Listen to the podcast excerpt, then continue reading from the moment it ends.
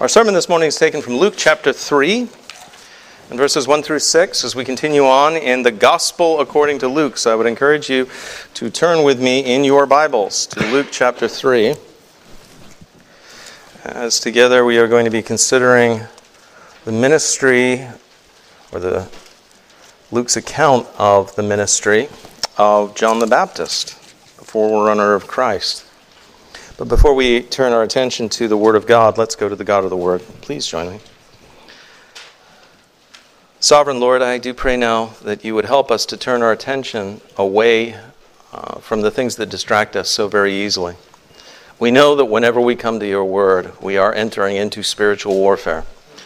We know that the evil one has no desire for us to pay attention. He will call us to other things. He'll distract us with the little distraction devices we carry around in our pockets every day.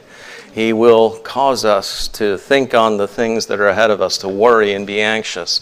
Uh, to, he'll bring up old grudges in our minds. He'll, oh Lord, use everything that He can. And while we can pay attention during sports events and movies and so on, because He has no interest in distracting us from them, Oh Lord, we know that He will exert every everything that He can and use the world and the flesh as well we pray, Lord, that you would hedge us in, therefore, and that you would help us to concentrate our attention upon what it is that Luke had to tell us, this faithful servant, this physician who accompanied your Apostle Paul and who set down an accurate record of the ministry of Christ. Help us to remember these things because these are the most important things that we can possibly be studying. These are the things of eternity. Everything else, generally, that we think about and talk about are the things of time, they pass away. This is timeless and eternal and so very important. So help us, O Lord, to concentrate. And, O Lord, be pleased to use these words for our good. And we pray this in Jesus' holy name. Amen. Luke chapter 3 and verses 1 through 6. I do remind you this is the word of the Lord. Now, in the fifteenth year of the reign of Tiberius Caesar, Pontius Pilate being governor of Judea, Herod being tetrarch of Galilee, his brother Philip, tetrarch of Iturea and the region of Trachonitis, and Lysanias, tetrarch of Abilene, while Annas and Caiaphas were high priests, the word of God came to John the son of Zacharias in the wilderness. And he went into all the region around the Jordan, preaching a baptism of repentance for the remission of sins as it is written in the book of the words of Isaiah the prophet, saying, The voice of one crying in the wilderness, Prepare the way of the Lord, make his path straight. Every valley shall be filled, and every mountain and hill brought low. The crooked places shall be made straight, and the rough ways smooth, and all flesh shall see the salvation of God. Then he said to the multitudes that came, Oh, I'm sorry, I'm going to stop there. the grass withers and the flower fades, but the word of our God will stand forever. Last week, Luke gave us an insight into the childhood of Jesus when he was uh, but a young boy. Uh, a boy who had just become a son of the commandments and who had been taken to the Passover. And he had gone to the temple. You remember he had lingered even after his parents had left Jerusalem. And his parents were uh, grieved uh, at his loss and went looking for him. And they found him in the temple, astonishing the rabbis, the teachers of the law, with his understanding and with his questions, with their great insight.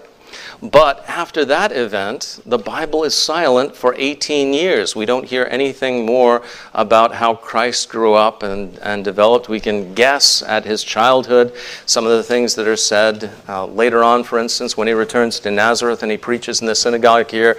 Uh, his uh, townsfolk or his fellow uh, citizens that he grew up with, they say, Is this not the carpenter's son? And are his brothers and sisters not with us? Isn't this the son of Joseph and Mary? Where did he get all these things? And so on. So we understand that he lived a fairly normal life in Nazareth during that time. But now his ministry is about to begin. The time had, become, uh, had come for Christ to begin that public ministry. Now the time is at hand, but something still has to happen first before that public ministry of the Lord Jesus Christ can begin. His forerunner, the prophet, has to come and make smooth the paths. Now, there's, uh, there's a lot of contention about what is meant by uh, when John uses those phrases from Isaiah the prophet about preparing the way of the Lord. We, we're clear about what he meant by being the forerunner, preparing the way, one who went before someone else, uh, declaring uh, like a, a, a, page would in uh, the uh, Middle Ages who would run before the king saying, The king is coming, the king is coming. We know that's partly what he was called upon to do. But in terms of making the way smooth, they, they talk about is he, is he dealing with the hearts of the people, or is this a literal reference to what would happen when a king approached a city? You remember, they did not have uh, that wonderful invention of tarmac. Uh, we don't um, appreciate it enough until we go to places where there are no roads, for instance, uh, or where the roads are falling apart. Places like uh, uh, Elder King and I encounter in Uganda and Rwanda and the missions teams that we go out there. Um, your car journey usually consists out there of the whole way. Um, unless you're on one of the Chinese Belt and roads, uh, which you know, they're incredibly smooth, but you remember this is really the broad path uh, that the Chinese are constructing for uh, this nation. But in any event, um, normally it's a, a, very bumpy ride, and you know sometimes you get there and your teeth are kind of out of joint from having gone over all of these potholes. Well, the townsfolk did not want the kings in that age to, I, I mean, God forbid that his carriage, uh, or if he was being carried on a litter, the the people would be stuck in a rut, or that they would get uh, they would get caught in a mud puddle or something like that. So when they knew the king was coming, what would they do? They would hurry out and they would make smooth the road for the king so that he would be delighted with his people when he arrived, not having been stuck in mud or having gone over many potholes and things like that. That is possibly what is being referred to in uh, this section, or it may be that he is dealing with the hearts of his people. But nonetheless, uh, we know that he was, uh, Luke is telling us that John is the one who came to prepare the road for the Messiah to walk down. Now, I want you to take a look uh, before we get into the rest of, of this and begin to, to consider it. Uh, I want you to look at how Luke begins his narrative in, of the ministry of John. He doesn't start with a phrase like once upon a time. Neither does he start with a phrase like long time ago in a galaxy far, far away or anything like that, uh, because that's how one begins stories. That's how one begins legends and fairy tales. Uh, things that, you know, that, that kind of beginning clues the reader into the fact that this is going to be a rip roaring story, but that's all it is. It's just a story. It didn't really happen. I'm sorry, kids, there never really was a man called Luke Skywalker. But, you know, there is a man called Mark Hamill who's made a lot of money from Luke Skywalker. But moving on. That's a clue that we're just about to encounter a good story. Luke isn't doing that. Luke is going to clue us into the fact that these things really happened. Luke, the historian, wants us to know that the events that he's about to write about were things that happened in time and space. They really did occur.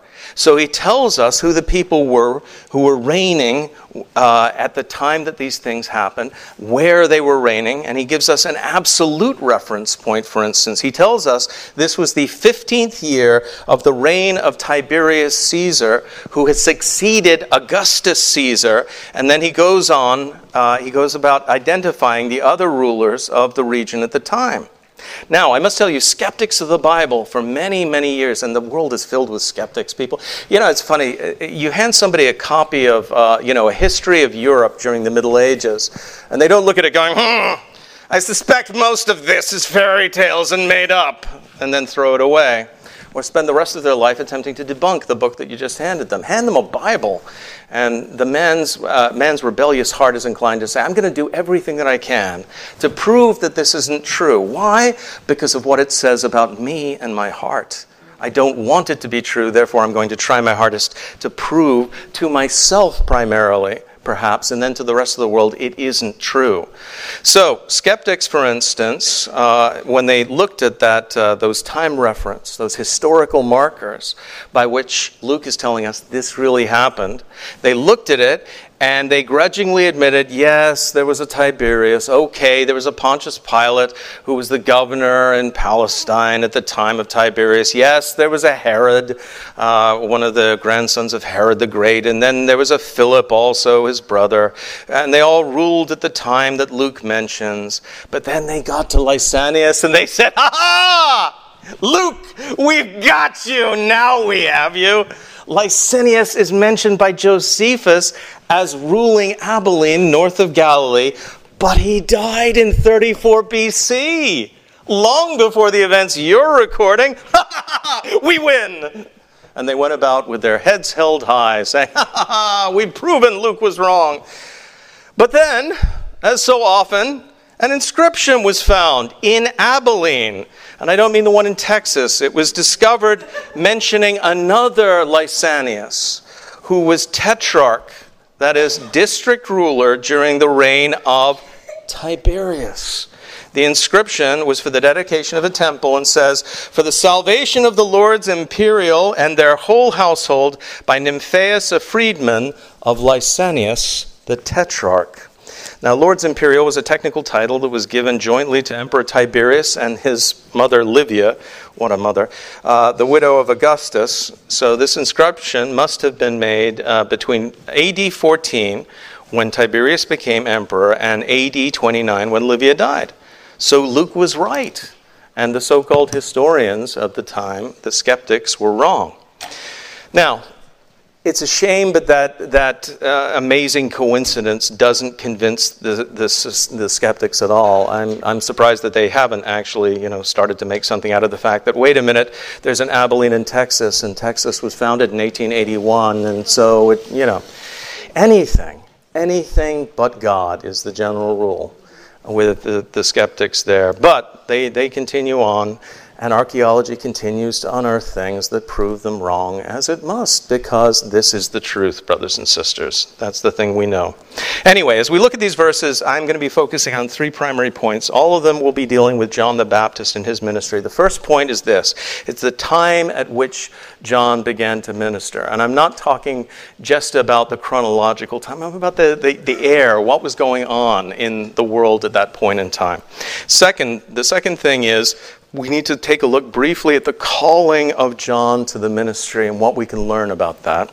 And then, third, is the work that John was called to the ministry to do. So, three things to consider. You'll recall that uh, we've already read of the miraculous events uh, surrounding the nativity or the birth of John in Luke chapter 1. We remember how his mother had him after the point at which it was normal for women to become pregnant, after she had gone through menopause. And we've discovered how it was prophesied that he would be the one called to this ministry of preparation. Literally, his father was told by angels this would be his calling. Uh, that he would be the messenger spoken of in Malachi 3:1 who would prepare the way for the coming of the Lord himself. Malachi 3:1 says this, "Behold, I send my messenger and he will prepare the way before me.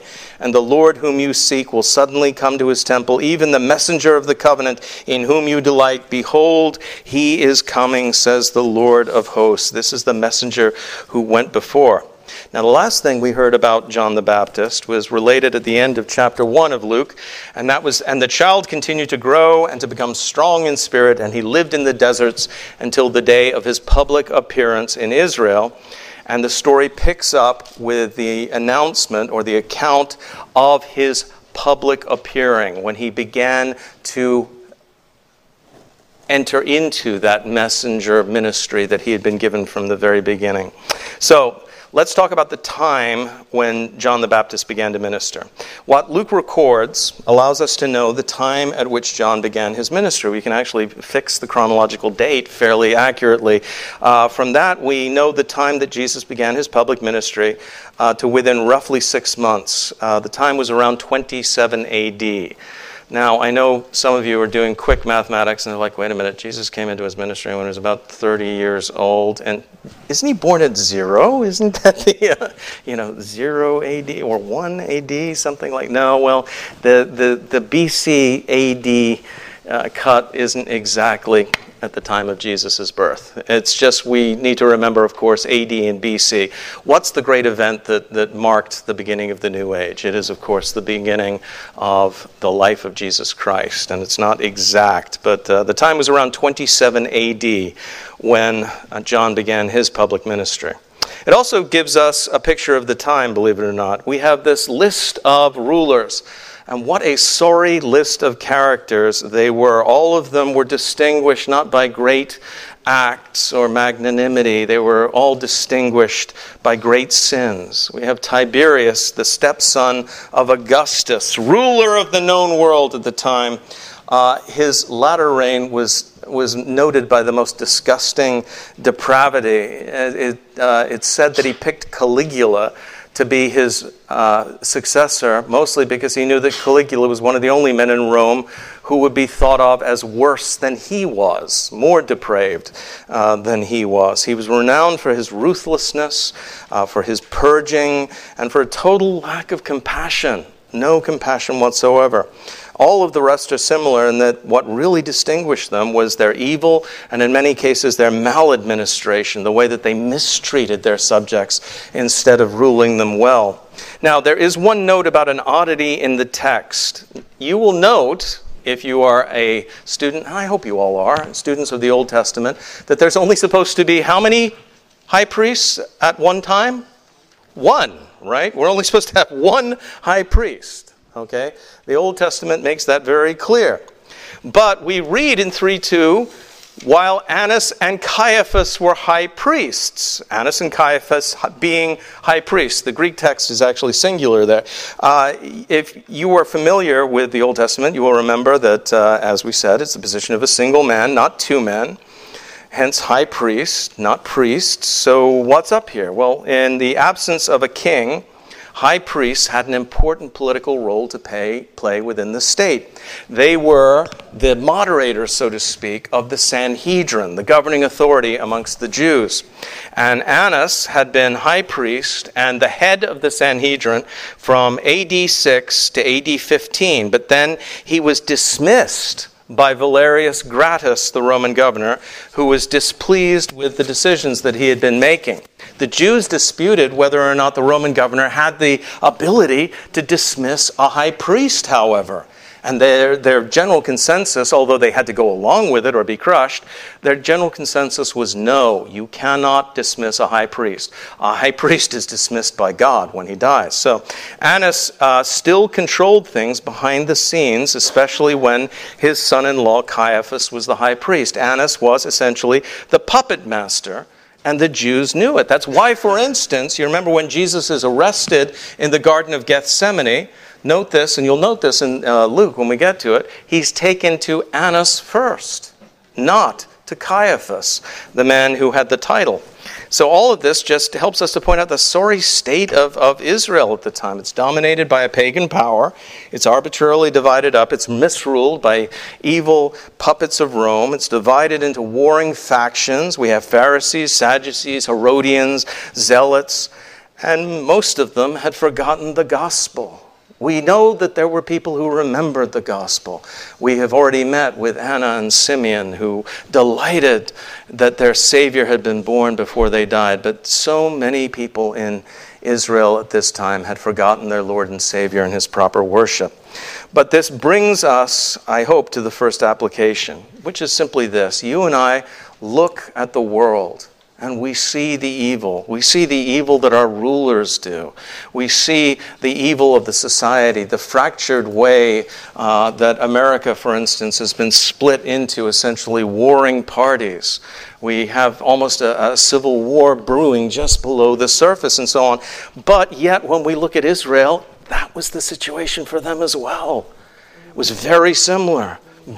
But note this God began his great work of redemption in the midst of those circumstances. He began it under the most dark and desperate conditions. And again and again, God does that. He brings about a great work, advancing redemption just when everything seems to be at its worst. Gideon, at the time of the Midianites, for instance, when they were dominating Israel, or, or David at the time of the Philistine uh, persecution of Israel. God does this to teach us to depend upon Him.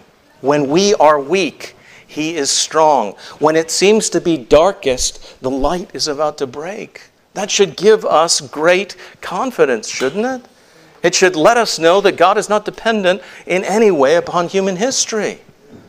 It also should lead us to, to understand that when times are better, so to speak, economically and perhaps culturally and in terms of leadership, that doesn't necessarily mean that this is a time when, when God's redemptive work is about to advance. It's usually when it's worst in the world that his uh, work is done. So it is this time of great spiritual darkness where John, the prophet in the wilderness, is called to the ministry, where he comes on the scene. That brings us to the calling of John to the ministry, the second point. Now, Israel at this point had been 400 years without a prophet to speak the word of God to his people. There were 400 years, you remember, between Malachi and Matthew.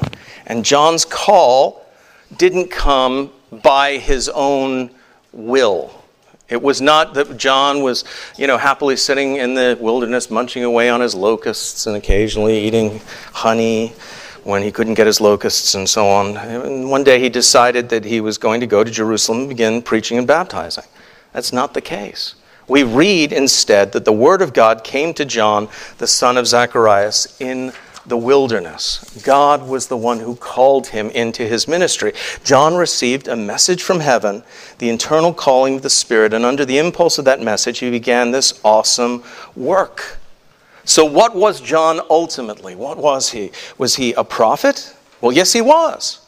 But he was also a minister of the gospel. He came to point people to Christ and to do the appointed work of ministry. And he took up that work because he was called to it. And the same application should be made to ministers of the gospel today.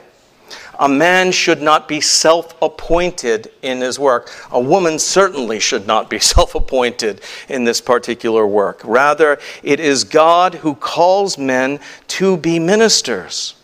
Nobody should suddenly move into a, a, an office on Ramsey Street, put up a shingle, Miracle Amazing Deliverance Ministries, prophet, apostle, founder, bishop, and high priest of God, so and so. That is not the case, brothers and sisters.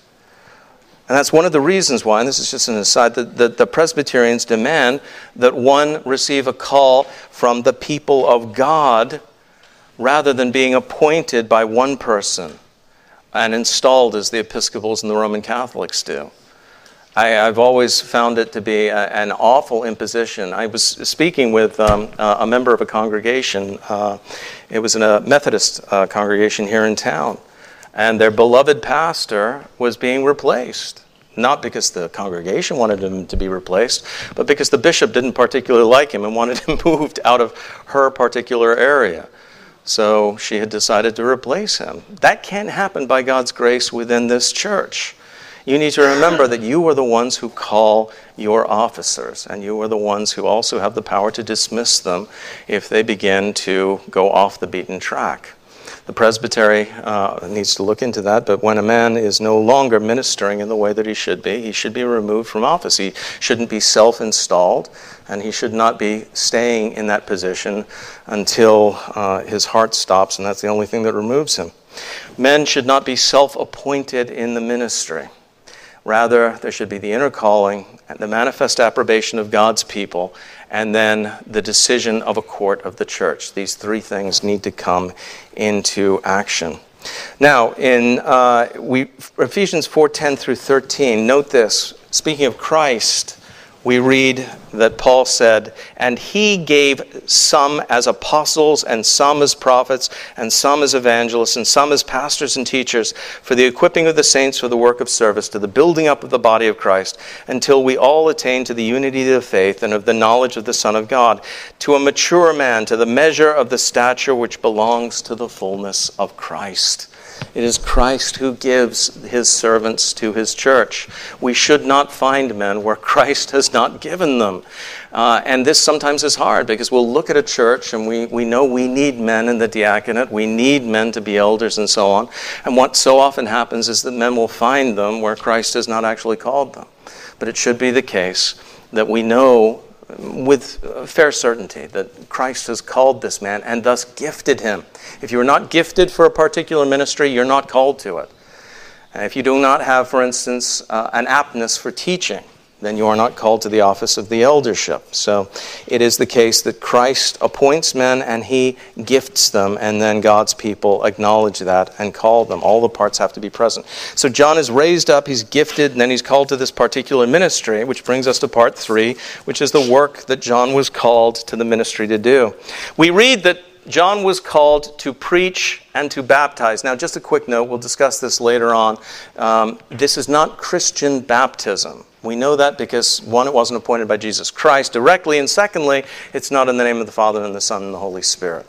It is a ministry of repentance, not the baptism that we confessed uh, earlier on. But what was he preaching? Let's talk about that. Well, all ministers in every age have been called to preach properly the same thing the gospel of Jesus Christ, either as the one who is coming or the one who has come.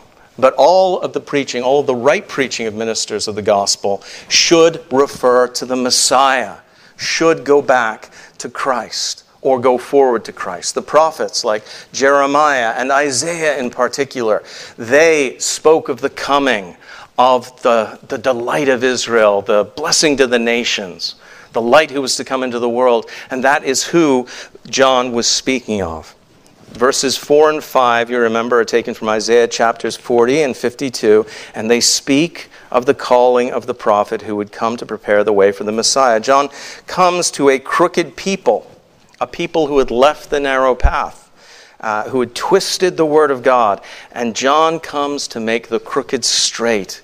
He is going to proclaim the Lord's way of salvation, and he's going to call on all men. Note this, not just Jews, he's going to call upon all men to repent and believe. All flesh shall see the salvation of God. And that began to be uh, fulfilled when Roman soldiers, for instance, came out to hear his preaching.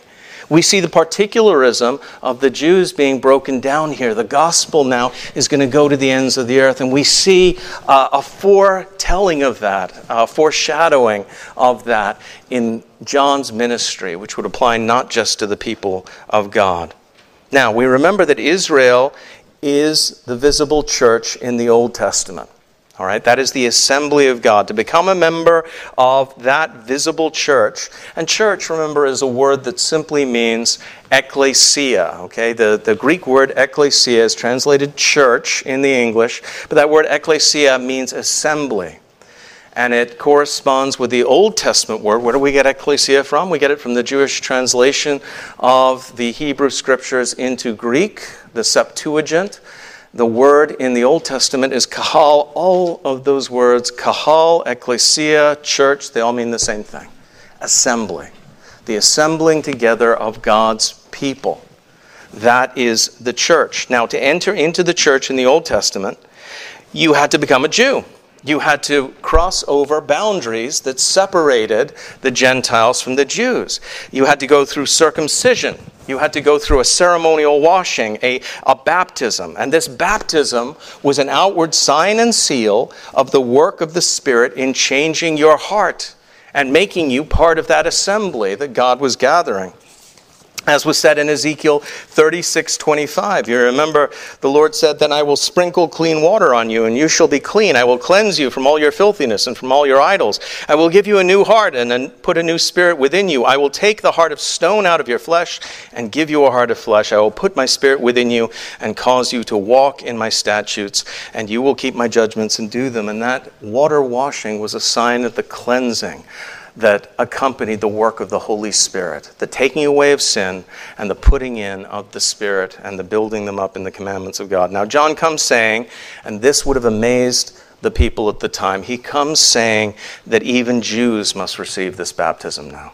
They must have the baptism of repentance, not just Gentile converts. And it's a further indication that it is not hereditary membership in the nation of Israel, descending literally from Abraham, that saves men, but faith in the Lord's Messiah. Zechariah 13:1 says, "In that day a fountain shall be opened for the house of David and for the inhabitants of Jerusalem for sin and for uncleanness to wash them away." And so John comes preaching and he comes telling them the day of the Lord, the promised day when the Messiah, Emmanuel, God with us, has come and he urges them to repent and to believe for the forgiveness of their sins. What is he doing? He is preparing a people who have become spiritually and morally degenerate and who had wrongly begun to believe that the Messiah who was coming would be someone who was there specifically just to wipe out the Romans and reestablish the kingdom of Israel as an earthly kingdom. What does John do? He shows them your problem, your big problem is not the Romans. The Romans have the same problem you do. You're all sinners. You're all rebels and enemies against God. He shows them their sin, he shows them their deep spiritual need. And, and he is going to rightly point out there are many failures to keep God's law. John is going to sound, as a result, quite harsh. But that is because this harshness is needed to awaken a slumbering people. They need that. When a house is burning, for instance, you don't creep around whispering, Hello, hello, your, your house is on fire. You know, or knock gently. House is burning down. Come on, wakey wakey. No, what do you do? You go and you, you shout, you scream, your house is on fire. You call them on the phone. You, you do everything you can. Get out. You're going to perish if you don't. Get out of there. You bang on the door. You break the window. You do whatever you need to. But what happens when you wake someone up who wants to keep sleeping? They get angry. When they were small, my wife used to warn the kids when I was taking a nap Don't wake up, brown bear. Why did you wake me up? Ah! You're on fire. No, I don't care. Let me go back to sleep. Um, that, unfortunately, is still the case when the gospel is being preached. People who are asleep and perishing need to be awakened. That's what ministers have to do. Now, John's message, unfortunately, is going to be rejected by those who refuse to accept that they need a Messiah because they are self righteous. They think that their righteousness is enough. That the Pharisees hold on to this idea that their own righteousness is enough. The theological liberals of the time, the Sadducees, they don't even think that there is life after death. Why would they need to, to convert? We're just concerned with what happens in this world. We're just hoping that the status quo continues, and we continue at the top, and we own the temple. They didn't see any need in their dead formalism for a Savior. They simply get upset. Why? Because their hearts are dead and stony and they are spiritually asleep and do not want to be awakened. But John comes to show them they need to wake up. There's only one way to heaven.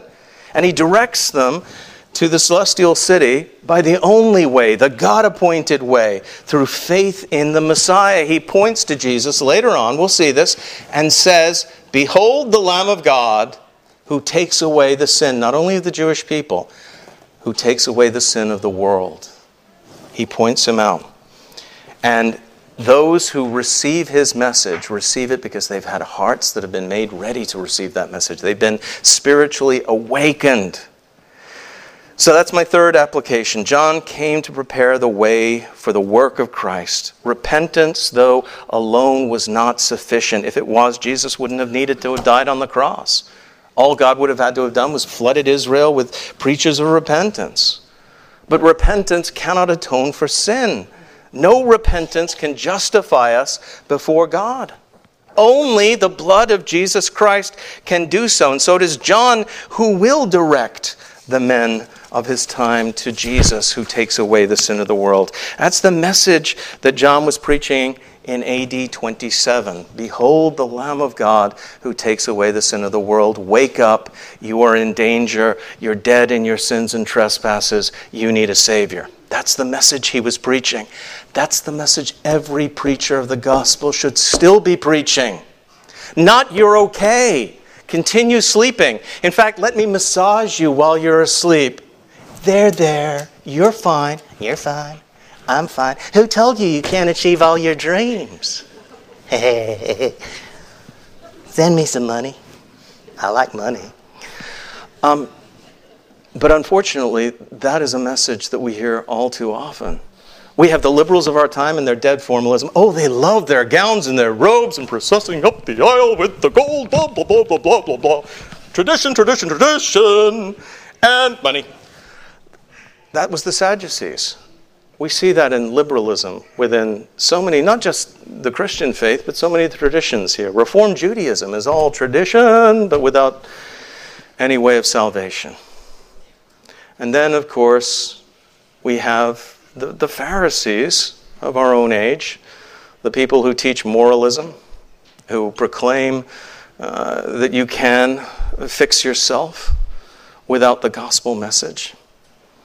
But the message that you need to hear, brothers and sisters, is a message that will step on your toes at times. It's that you're a sinner and that you need a Savior and that you are dead in your sins and trespasses. And I know I'm going to, I have offended many people in my time. I hope I've offended them only with the gospel, though, not with myself.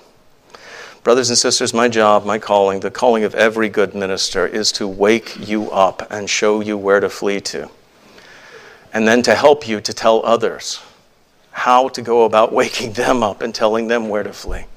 That's our calling. That's the gospel message. That's the law and the gospel. And it needs to be proclaimed just as it was in 27 AD. You have a calling, brothers and sisters, to make straight the way of the Lord in this time and in this age, even in its great darkness with all of its evil leaders and so on. The problem is not political parties, the problem is not even evil nations. The problem, brothers and sisters, is the darkness of our own hearts, our own rebellion. Your friends, your relatives, even if they were freed from political bondage, they would still have the problem of their own heart to deal with. And they can't fix themselves. What do they need? They need the gospel message. And so it is your job, just as much as it was John's job, to point to Christ and say, Behold, the Lamb of God who takes away the sin of the world, including yours. You need to flee down. Go before it's too late. And do whatever you can to wake them up. I'm not saying break their windows. Please don't say that, but anything short of that. Pound on their doors. Tell them you need a Savior, and His name is Jesus. Let's go before Him now. God our Father, we thank you, Lord, that you woke up the world, that you sent John as your messenger to, to shake people awake. And I pray, Lord, that you would remind us that our calling is the same as John's to point people to the Lord Jesus Christ. We know, Lord, that they will never, though, hear that message unless you do the work of changing their hearts, and we pray that you would. May your word be made effectual through the Holy Spirit. And we pray you would give us strength, vigor, and courage as we proclaim a gospel to a lost and dying nation. We pray this